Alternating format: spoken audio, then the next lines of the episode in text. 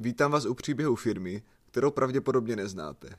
Přesto věřím, že si tento příběh užijete, protože vám ukáže, že i s rodinou, hypotékou na krku, bez peněz a zkušeností lze i ve středním věku vybudovat úspěšnou firmu.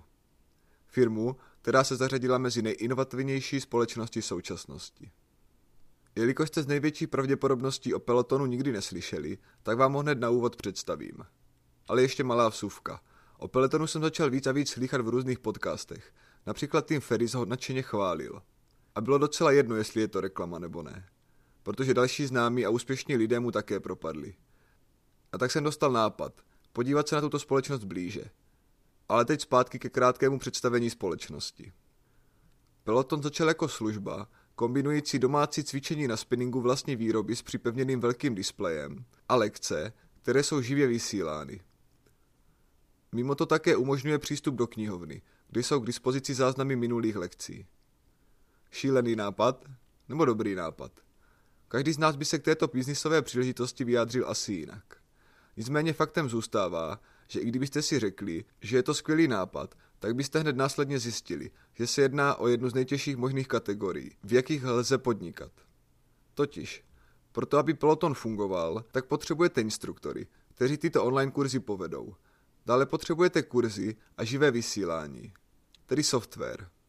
A na závěr k tomu všemu ještě potřebujete spinning a monitor, tedy hardware. A určitě víte, že většina začínajících i zkušených podnikatelů se v dnešní době hardwareu vyhýbá, protože počáteční náklady oproti čistě softwarovým projektům často bývají několikanásobné. A i přesto se do toho John Foley pustil. V Americe lidé utratí jen za členství v posilovně a tělocvičně obecně okolo 30 miliard dolarů ročně. A toto číslo stále roste. Jedním z důvodů je také růst počtu specializovaných studií, které se soustředí jen na jednu činnost – například na jogu nebo právě na spinning. V Americe se jim říká boutique fitness. Každý, kdo někdy navštívil něco podobného ví, že kapacita je omezená a na lekce se často musí přihlašovat předem. A právě zde je kámen úrazu, který Johna Foleyho přivedl na nápad udělat online spinningovou platformu. Kapacitu pro spinning nejde nafouknout, takže bývá omezená jen na určitý počet míst. Jenže co kdyby to šlo udělat online, tak aby se klidně mohlo účastnit tisíc lidí. 10 tisíc lidí, nebo dokonce 100 tisíc lidí? A co kdyby vlastně už vůbec nebylo nutné rezervovat si místo předem? Tak nějak přemýšlel John Foley. Když se ještě vrátím k promu na tuto epizodu, tak John Foley, budoucí spoluzakladatel Pelotonu, neuměl programovat, neměl žádné znalosti o fitnessovém průmyslu, měl 40 let, hypotéku, děti, jistou práci a ještě něco neměl. Ano, správně. Byly to peníze. Tak jako většinu příběhů, i tento začneme v dětství zakladatele. John Foley se narodil v roce 1970 v Key Largu na Floridě. Jeho otec byl pilot, matka byla v domácnosti. Foley si našel první práci ve fast foodu, to bylo ještě před studiem na vysoké škole. Těchto fast foodových řetězců vystřídal několik, než se po nástupu na univerzitu dostal do podobně návykového průmyslu, do cukrovinek. A tak v 19 letech pracoval pro společnost, která vyráběla Skittles, Mars, Twix nebo Starburst. A to přímo na výrobní lince. Dodnes si pamatuje, že vyrobili 6 milionů tyčinek Snickers denně a tento obří počet Snickersek byl určen pouze pro Severní Ameriku. Nosil jsem síťku na vlasy a na ní helmu, boty s kovovou špičkou a uniformu. Pět let jsem pracoval na nočních směnách, abych si mohl zaplatit vysokou školu, říká John Foley o svých začátcích. Na univerzitě studoval průmyslové inženýrství a v práci se mu dařilo, takže postupem času pod něj spadalo až 200 lidí. A tomu bylo něco málo přes 20 let. Po studiích plánoval, že zůstane v této společnosti a nastoupí na vyšší pozici. Nakonec ale původní plány změnil a požádal o přeložení do Los Angeles, do jiné firmy, která rovněž spadala pod stejný koncern. Tam pro změnu vyráběl žrádlo pro zvířata. Jenže v 25 letech si uvědomil, že to není to, co by chtěl dělat celý svůj život. Podal výpověď a nastoupil do technologické společnosti. To se psal rok 1996. A vy díky mým předchozím podcastům víte, co to znamená. Internet zažíval neuvěřitelný boom a stejně tak rostla internetová bublina. Společnost, do které nastoupil, se jmenovala citysearch.com. Jednalo se o startup, který dělal rozcestník pro jednotlivá města.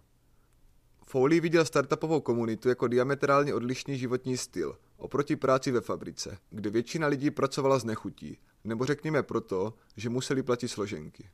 Oproti tomu, podle Folio, startupy byly zábavnější, zajímavější a dynamické. A John Foley se do tohoto životního stylu zamiloval. Nicméně zhruba za rok a půl se chtěl vrátit zpátky do školy.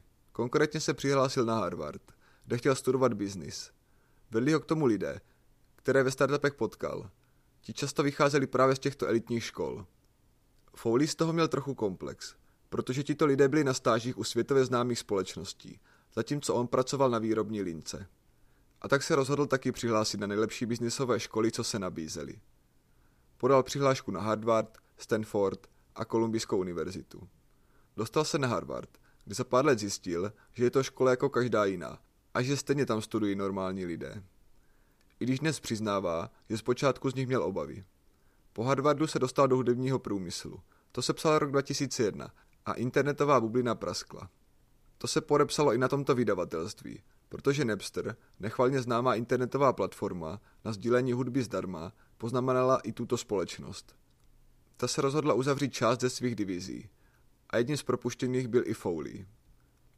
Foley se ze dne na den stal nezaměstnaným. Bylo to těsně po dokončení Harvardu. Trvalo mu čtyři měsíce, než si našel jinou práci. Po této době si našel práci v Ticketmaster. Tam se potkal s lidmi, se kterými pracoval dříve v City Searchi, protože tyto dvě firmy se spojily dohromady. Jeho švagr tam působil jako CEO a rozhodl se mu dát šanci. Ticketmaster právě koupil společnost eBay.com. Tuto společnost přeskočíme, jen jednu zajímavost si k ní řekneme. Podle Folio, před plasknutím bubliny v roce 2001 do této společnosti bylo investováno přes 45 milionů dolarů. A po splasknutí bubliny ji Ticketmaster koupil za pouhé 3 miliony dolarů. Tak krutá byla tato recese pro internetové startupy. Foley byl pověřen vedením této společnosti, která během krátkého času zeštihlila ze 120 zaměstnanců na pouhých 6. V roce 2010 začal pracovat Barnes Noble, internetovém a kamenném prodejci knih, kterého drtil Amazon. K tomu Foley říká, že by ani svému nejhoršímu nepříteli nepřál soupeřit s Amazonem v jeho hlavní kategorii. Navíc to vše s 15-letým spožděním.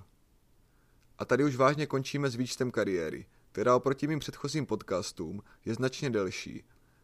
Právě po této zkušenosti si John Foley uvědomil, že by chtěl sám něco dokázat. Byl mu 40 a stále si nebyl jistý, co chce dělat. Sám Foley o sobě říká, že je věčným studentem, který čte každou knihu o biznisu a poslouchá každý biznisový podcast. A od tohoto je jen krůček vlastnímu podnikání.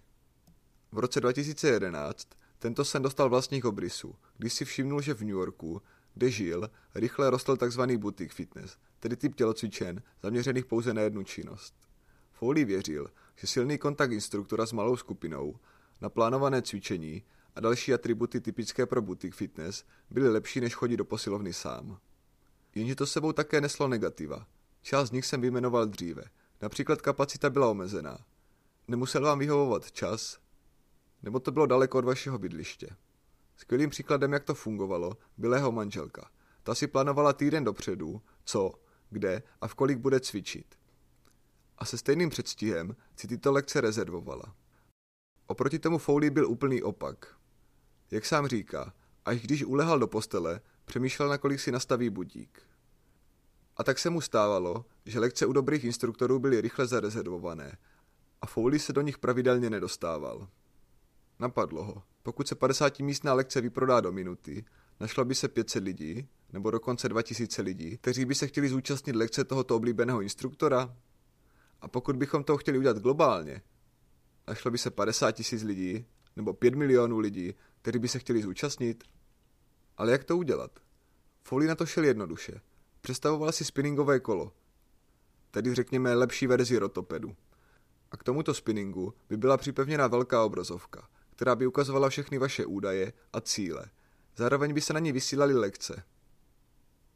Foley byl také přesvědčen, že kdyby se jim podařilo udělat globální platformu, tak by mohli najmout nejlepší instruktory. Sám byl přesvědčený, že to nejdůležitější je právě instruktor, protože pokud například naštěvujete lekce jogy a váš oblíbený instruktor začne působit jinde, je šance, že také změníte tělocvičnu. O té samotné místnosti to moc není, dodává Foley. Když to doma řekl manželce, tak se jí nápad líbil a plně ho podporovala. Což, jak se ukáže za chvíli, bylo hodně důležité. Protože odteď to bude jízda jako na horské dráze. Foley věděl, že by to sám nezvládl. A tak hned na začátku kontaktoval tři lidi. První byl John Pleasant. Byl to jeho mentor. A když mu Foley udělal desetiminutovou ukázku, jak bude tato lekce vypadat, tak uznal, že je to lepší, než kdyby cvičil sám doma a stal se prvním investorem. Druhý byl Hisao Kushi. Podle Foleyho Kushi věděl, jak správně založit společnost a ve kterém státě je to nejlepší. Navíc byl jeho dobrým kamarádem a z Kushiho se stal také co-founder.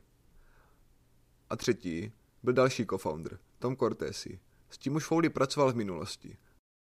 Peloton měl celkem pět spoluzakladatelů. Tři už znáte a ještě vám doplním další dva. Byl to Johnny Feng a Graham Stanton. A tak zatímco Foley přes den pracoval v Barnes Noble, po večerech se spolu s dalšími spoluzakladateli soustředili na budování společnosti. Jediný, kdo v tuto dobu neměl zaměstnání, byl Tom Cortesi. Jak jsem říkal na začátku, Foley neměl moc peněz, které by mohl do takto nákladného projektu investovat. Proto se vydal hledat investory. V úplně prvním sídovém investičním kole se mu podařilo získat 400 tisíc dolarů. Jak sám Foley říká, tohle bylo ještě lehké získat. A tak společnost, která ještě ani nevyrobila prototyp, najednou měla valuaci 2 miliony dolarů. Těch 400 tisíc pocházelo celkem od osmi lidí, se kterými se Foley znal a věřili mu. Takže to spadá do klasické startupové terminologie jako Friends, Family and Fools. A ještě k jedné věci z úplného úvodu podcastu se vrátíme. Původně Foley chtěl z Pelotonu udělat softwarovou společnost, která by výrobu spinningu vůbec neřešila. Jenže narazili na problém. Všechny spinningy v té době byly víceméně bez jakékoliv technologie, kterou by sami potřebovali. Stejně tak design a kvalita podle Folio nesplňovaly jeho požadavky. Rozhodli se udělat spinning, do kterého by si lidé připojovali vlastní tablety. Toto rozhodnutí ale také dlouho nevydrželo. Nakonec se tedy vrhli do výroby celého kola i s tabletem. Na tabletu se ukazovaly údaje o ujeté vzdálenosti, spálených kaloriích, tepu srdce a dalších veličinách. Stejně tak se na něm vysílaly lekce a bylo možné vidět, jak si daný uživatel stojí oproti ostatním. Toho mělo motivovat. Chtěli se také spojit s již zaběhnutými společnostmi, které se zabývaly spinningem a které měly osvědčené trenéry i prostředí. Jednalo se o společnosti Flywheel a Soul Cycle. Jeho tělocvičnu naleznete i v Praze. Jen tak pro zajímavost. Soul Cycle, ze kterého peloton vycházel, chtěl za 45-minutovou lekci 30 dolarů. S ani jednou společností se ale nedohodli. K tomuto se váží ještě jedna historka, o kterou se Foley podělil. Foley i jeho spoluzakladatelé navštěvovali lekce spinningu ve společnostech, se kterými se snažili domluvit na spolupráci. A poté, co toto vyjednávání, jak už víte, dopadlo neúspěšně, stále na spinningové lekce chodili. Jenže nedlouho na to jim vstup zakázali. Takže na to zůstali sami. Prvním krokem bylo vyrobit vlastní spinning. Odjeli do Tajvanu, kde se potkali s výrobci. Dva roky dělali prototypy, které testovali a podle Folio to byla neskutečná zábava, která ovšem kazila jedna drobnost. Často jim docházely peníze. A za kým jdete, když potřebujete peníze pro váš startup? Za venture kapitálovými firmami. Foley po dobu čtyř let třikrát denně prezentoval svoji myšlenku těmto společnostem a také jednotlivým andělským investorům. Celkem se mu od jednotlivých investorů podařilo získat 10 milionů dolarů. Tyto peníze získalo zhruba stovky investorů, jenže jak sám říká, z jeho úspěšností to znamenalo, že musel svoji vizi prezentovat asi třem tisícům investorů. A u venture kapitálových firm byla úspěšnost nulová. Ze 400 společností mu ani jedna nenabídla investici. Až tři roky na to získal Peloton investici od první venture kapitálové společnosti Tiger Global. Tato společnost sídlila v New Yorku a to je hodně důležité. Z mých předchozích podcastů víte, a věřím, že i z normálního života, že nejvíce investičních společností, které investují do inovativních startupů, sídlí v Silicon Valley. To samozřejmě věděli Foley, a přesto ani tam nepochodil. Protože když investorům prezentoval svoji společnost, tak od nich slyšel, že v Silicon Valley jsou jen dva druhy cyklistiky. Horská a silniční. Tamnější investoři zřejmě ještě ani netušili, jak boutique fitness nabývá na popularitě v New Yorku. Tři roky pracovat na něčem, o čem většina investorů řekne, že je to nesmysl a že nemají zájem, dokáže nahlodat sebe důvěru i úspěšným lidem. Stejně tak se k tomu přiznává i John Foley. Byl jsem někdo z Key Larga a přede mnou byli známí investoři, kteří říkali, že je to hloupost a že nemají zájem. A vy si pomyslíte, kdo jsem já, když věřím, že tento známý investor se mílí. Na druhou stranu Foley také přiznává, že tím, jak se jednalo o úplně nový koncept, nebyly k dispozici žádná data, které by mohl investorům poskytnout. Původně si Foley myslel, že by právě toto mohli investoři ocenit. Přece každý investor a snad každá kniha o biznise vám řekne, že je nejlepší vytvořit modrý oceán. Popisováním tohoto konceptu bych mohl strávit dost času. Řeknu to ale jen ve zkratce. Existují dva oceány, rudý a modrý. Rudý podle barvy krve. Je plný konkurence, kde mezi sebou jednotlivé firmy soupeří. Modrý oceán je takový, kdy žádná konkurence není. Většinou se jedná o nové trhy díky inovativní technologii nebo originálnímu nápadu. Jenže v reálu tomu tak není, tedy alespoň ne v případě pelotonu, protože neexistoval žádný výzkum, průzkum trhu a ani tzv. pattern recognition. A i když už měl peloton první zákazníky, kteří byli nadšení, tak investorům se to pořád nezdálo. V podstatě za dnešním úspěchem pelotonu stojí i temné období, kdy se John Foley, kterému bylo okolo 42 let a měl dvě děti, začal s manželkou bavit o tom, že zruší své důchodové pojištění, známé jako 401k, a peníze získané z něj vloží do firmy. Stejně tak v počátku, kdy navrhovali vlastní prototypy, museli hodně peněz platit konstruktérům. To stálo společnost hodně peněz, protože najímala kvalitní lidi. Foley po dobu tří let každý den vysával v prostorech společnosti a prováděl úklid, protože neměli peníze, aby najmuli uklízečku a nechtěl své zaměstnance vyrušovat nepořádkem. Jen abyste měli představu, do jakého biznisu Peloton vstupoval, tak podle statistik z roku 2013 se v USA prodávalo ročně okolo 1,5 milionu spinningů. Z nich 75% si kupovali domácnosti. Zatímco se Foley snažil získat peníze od investorů, tak jeho kolegové pracovali na prototypu. A došlo k jedné komické události, která se ale v konečném důsledku mohla stát smrtící. Kvůli chybám značení mezi palci a stopami byl prototyp asi o 40% větší, než měl původně být. Jenže peníze na zbyt nebyly, a tak si museli poradit i s tímto velkým prototypem. Vyřešili to originálně. Foley měl kamarádku, která byla hodně vysoká. A tak ji požádal, jestli by nemohla nafotit propagační materiál právě ona. Další prototyp, který si nechali poslat z Tajvanu, už byl v pořádku. Tedy, alespoň co se týká měřítka. Jenže při testovací jízdě, kterou prováděla Folio manželka, se celý spinning začal výklad a s ním i obrazovka. S tím už si poradit nedokázali a tak museli ještě před započetím výroby upravit celou konstrukci. A to není vše. V tuto dobu Peloton chtěl na platformě Kickstarter získat peníze od podporovatelů. Malá vsuvka.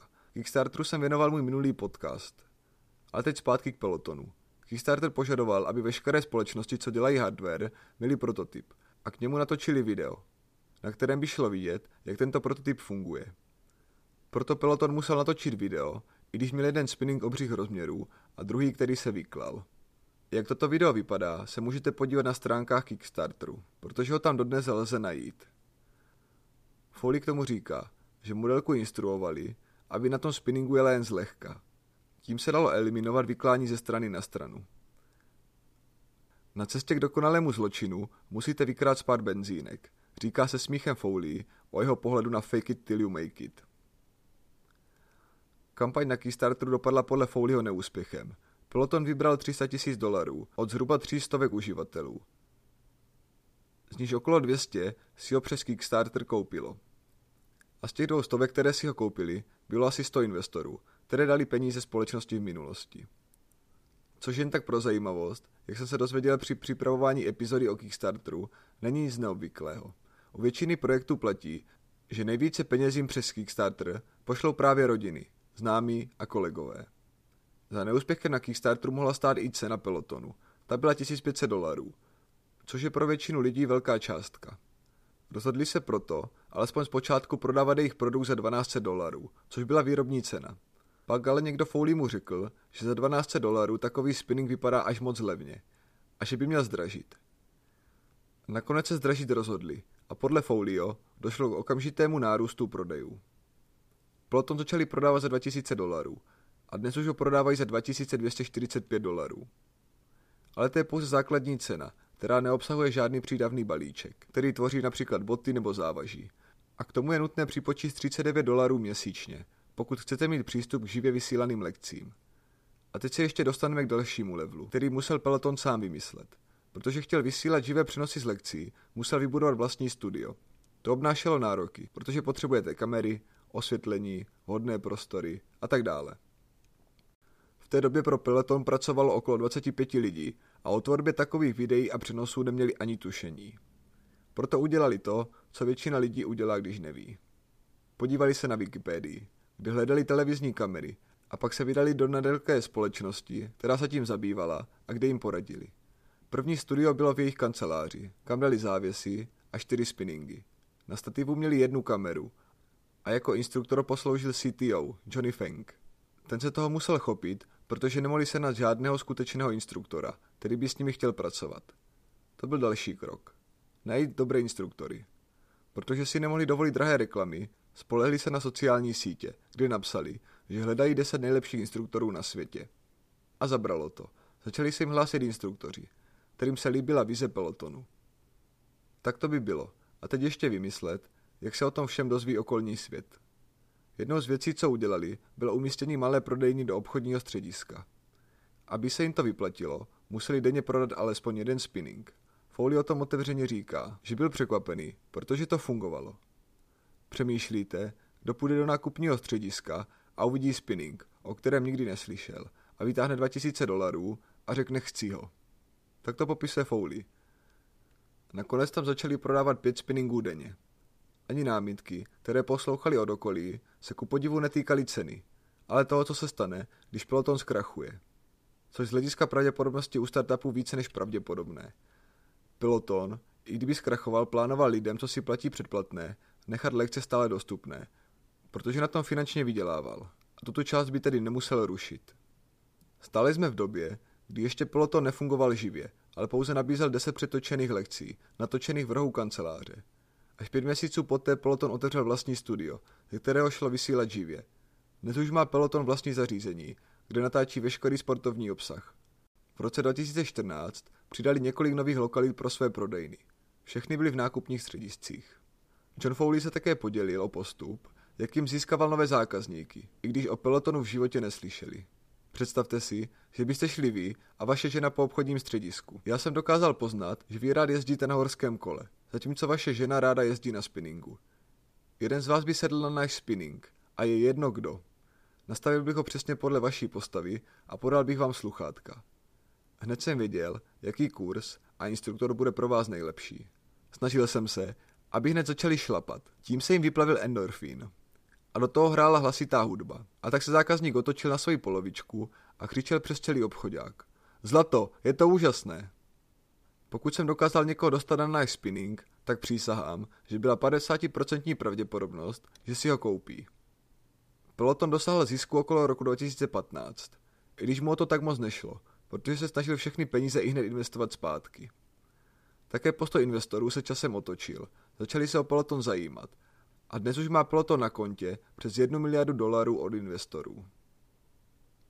Tady už bylo jasné, že se společnosti daří. Ale ještě se vrátíme do období, kdy po dobu dvou až tří let hrozilo, že zkrachují. Doma i přes podporu manželky měli jich tak problémy. Foley mluví o zhruba dvouletém období, kdy bylo nejhůř. Manželka měla pocit, že se vzdalují a že by spolu měli trávit alespoň nějaký čas o samotě. Jenže na to i Foley řekl, že klidně spolu mohou být sami, ale budou se bavit o tom, co se stane, když ukončí peloton, kam se nastěhují, jestli k jeho nebo k jejich rodičům. A teď už přeskočíme do současnosti. Dnes má peloton přes 2000 zaměstnanců. Peloton má také 70 obchodů a prodal přes půl milionu spinningů. Tržby za rok 2017 byly 300 milionů dolarů. Společnost má dneska 1 milion uživatelů a 12 instruktorů. Není výjimkou, že některé živé lekce absolvuje až 1 tisíc uživatelů. Také vám řeknu, co pelotonu přineslo úspěch a popularitu. Byla to sázka na sociální sítě, přes které se k spinningu mohli lidé přihlašovat. A také díky tomu zjistili, kdo z jejich známých by se s nimi chtěl této lekce zúčastnit. Stejně tak mohli sdílet své výsledky. Jak to nazývají novináři v USA, zrodil se kult pelotonu. Jeho uživatelé dávno nejsou jen neznámé ženy a muži, ale také hollywoodské hvězdy a známí podnikatelé. Ti díky svým sociálním sítím, kde mají miliony sledujících, šíří povědomí o společnosti. Například Hugh Jackman má 25 milionů sledujících na Instagramu a jeho fotku z pelotonu lajkovalo čtvrt milionu z nich. No a pokud by si spinning pelotonu koupilo po 1%, tak je to 2,5 tisíce prodaných spinningů díky jedné fotce. Stejně tak se na spinningu od Pelotonu na Instagramu pochlubil Richard Branson nebo Usain Bolt. Peloton také začal sbírat ocenění za nejinovativnější společnost kategorii fitness. A netrvalo dlouho a začaly se vyrojovat podobné prostředky, jako je spinning od Pelotonu. Jen zaměření se lišilo. Například Tonal funguje podobně. Jen je pomocí magnetických zátěží zaměřený na domácí posilování bez jakékoliv výbavy. Dále je tu City Row, nebo Hydro Row. Obě firmy dělají trenažery pro veslování, kterým ovšem také nechybí display a podobné programy, jaké přinesl Peloton. Pak tu máte společnost Rumble. Ta začala dělat to samé, akorát zaměřené na box. Prodává boxovací pytel naplněný vodou. A to za 1700 dolarů. A k tomu měsíční předplatné také stojí 39 dolarů. Jedna rada, která se objevuje v mnoha rozhovorech a článcích s úspěšnými podnikateli, o kterou se s vámi rád podělím. Hodně startupistů při představování svého projektu investorům ho přirovnává k již známému a úspěšnému projektu, který každý zná a o kterém ví, že vydělal hodně peněz. Například jedno z nich použil i Peloton, označil se jako fitnessový Netflix a také jako Apple pro fitness. Tím myslel, že sám si dělá hardware i software. Po jeho úspěchu další společnosti kráčející v jeho šlepějích začali sami sebe označovat jako pelotonový a jsem si doplňte, co vás napadne. Další konkurent pelotonu zešel i z jeho původního inspiračního impulzu. Pamatujete si, jak jsem říkal, že Foley chodil na spinning do Flywheel? Tak společnost Flywheel v roce 2017 začala nabízet vlastní spinningové kolo a také online lekce. Cena za toto kolo je 2000 dolarů. Jen pár měsíců zpátky byl Peloton zažalován za neoprávněné používání hudby. Studia zastupující hudebníky jako je Katy Perry nebo Drake žalují Peloton o 150 milionů dolarů. Hudba je přitom důležitá součást úspěchu Pelotonu, protože umožňuje správné ponoření do cvičení a zvyšuje zážitek, na kterém od začátku Peloton slaví svůj úspěch. Peloton také spustil svoji službu a prodeje v Kanadě a Velké Británii. A v tomto roce, tedy v roce 2019, je podle některých zdrojů plánovaný vstup na burzu. A podle Bloombergu by vstupem na burzu mohla společnost získat valuaci až 8 miliard dolarů. Současná valuace je něco přes 4 miliardy dolarů. Budoucnost společnosti také leží v prodeji běžeckých pásů, kterých podle prohlášení v předprodeji prodal 10 000 kusů. Cena jednoho pásu je přitom 4 000 dolarů a funguje na stejném principu jako je jejich spinning. A to je pro dnešek vše. Doufám, že se vám tento díl líbil a že jste se něčemu přiučili, nebo že vás v něčem inspiroval. Pokud se vám tento podcast líbil, tak ho sdílejte s dalšími lidmi. Hodně by mu to pomohlo. Tak ho můžete ohodnotit na iTunes. Můžete mě také sledovat na mých sociálních sítích, zejména na Instagramu, jako Kroky k úspěchu, nebo se podívat na můj web kroky k úspěchu CZ. A to už je pro dnešek vážně vše. Naslyšenou příště.